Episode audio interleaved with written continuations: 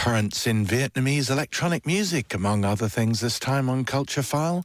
One of the events celebrating this year's Dublin Lunar New Year Festival, which kicks off tomorrow, is a new outdoor commission, The Journey of the Dragons. The collaborative project brings together champion aerial dancer and choreographer Lisette Kroll with a soundscape from Lee, an Irish Vietnamese DJ who operates the turntables under the name DJ Lychee. Culture File went to the graciously proportioned Tribe pole dancing studio, yep, in central Dublin, to meet DJ Lychee and hear some work in progress.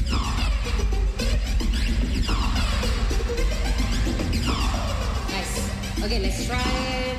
Did you save that or something, or are you saving the Um, I just put like little cue points. Like I Uh, we're in Tribe Studios. We're actually in the changing room, but it's just like a, uh aerial and like pole dancing studio in the industrial estate in East Wall. Yeah, no, that's fair. A bit like no, I probably yeah. I think it's best to have a version of. But we were just, um, I was just with Li- Lisette practicing for our um, aerial like performance on the 11th of February in Meeting House Square for Dublin Lunar New Year. So I guess like I'm, it's in Meeting House Square, so it's like a very like large open space. And um, yeah, so we have like some aerial silks, some aerial hoop, aerial pole. So yeah, just loads of people spinning elegantly while I sit in the corner and push some knobs. Were you familiar with that kind of dance work before this? Uh, no, not at all. Like even when I first met Lisette, it was really, really like opening up my eyes to a new sort of performance. Like primarily like the, you know, I guess I really only engage with like kind of electronic music or like, you know, like, or just kind of music in general. It's like a social thing, but I've never really looked into more of like the performance aspect of things. Like, I don't know, I've maybe been to like two plays in the past two years. So I think it helped me to kind of challenge ways in which I can kind of be inspired from like different ways in which we can express ourselves. And even the, you, you can even you don't have to have that too loud because Yeah. you need to hear him anyway. So it will be like really background. I'm just gonna like have see. I don't know. Two, yes. Okay, Yeah. that sound that is perfect. Okay. I played the piano since I was a kid, and then when I was in like school, I picked up the cello, and then like was in an orchestra for like six years until I graduated, and then couldn't avail of like the free instrument thing. But um, yeah, I was just in like my local school orchestra, and then I think in the state orchestra for one year. Yeah. And when did you come to Ireland then? Uh, when I was 18, uh, my dad's from Ireland, so I kind of just um, like wanted to. Well, first of all, college was just too expensive in America, and I kind of wanted to feel closer to my like dad's side of the family. I, well, like it, it's kind of weird for me because like I was like 16 when the pandemic started, so I kind of lost a lot of like that like experimental or like you know like getting to go out when you're a teenager. Uh, so I think for me and like loads of people my age, it was kind of like 2020, 2021 was like the first times they're actually like in a club. So I think when I was like first going out, there wasn't really much of um like many nights being run by like people my age. Like I'd be going out to things like I don't know like Club Comfort where everyone is like a millennial, and like that's that's excellent. I think it really helped to expand my worldview and like ideas of like you know what you were meant to achieve at a certain age and like what you know sort of social boundaries like are present in the first place. But yeah, it's kind of cool now. I feel like loads of my peers are also doing amazing things, and it's really nice to feel part of a community.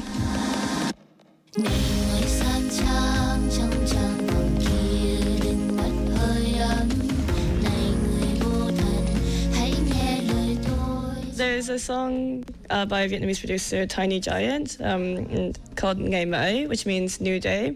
It's kind of just, um, I just really like, it's off this uh, compilation called Nhạc Gãy, based in Saigon, which kind of does like really experimental, like club, uh, kind of like electronic music.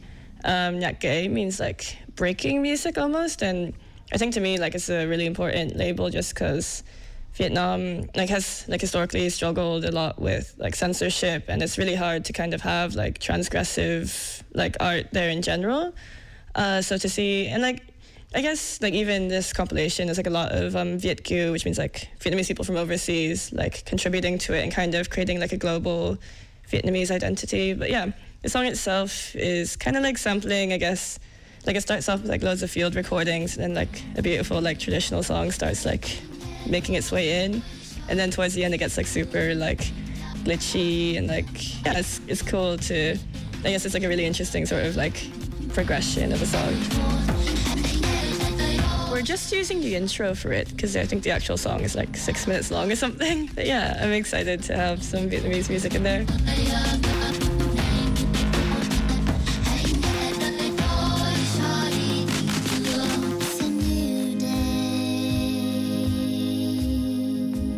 I think, I guess it's something I have like a bit of a weird relationship with, of like being like myself like being Viet Kieu, like overseas Vietnamese.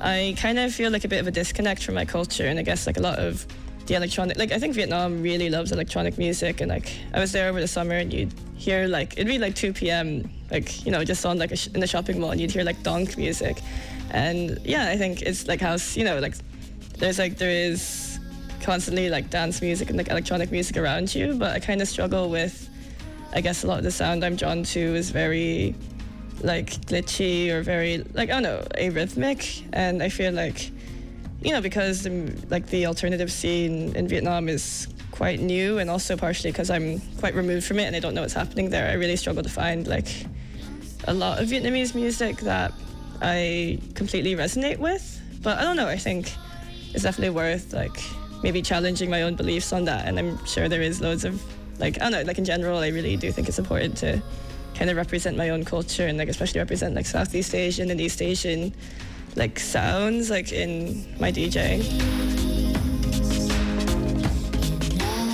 Just been watching you uh, working there, and it you're actually getting into the nuts and bolts of the songs. It's not just selecting; you're you're going in and taking them apart and reassembling them. It's not something I typically do, or I guess like if I'm practicing for DJing, it would just be more like, how, you know, like what's the vibe. Um, yeah, I guess because this is like a rehearsed performance and like people are actually making routines to it.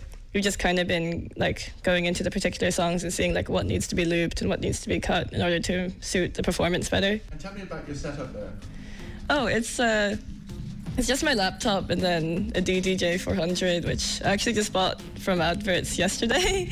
yeah, it took me like an hour to get there by bus, so it was like a whole journey. Yeah, I've used like them before, but I don't know. I guess for like I've been DJing now for two years and I've never actually had like decks of my own, and then last week. Well, this performance partially was like a reason why I wanted to actually buy my own decks, and then I was like, you know, like I need to, I need to commit to the bit. I need to be serious about being a DJ.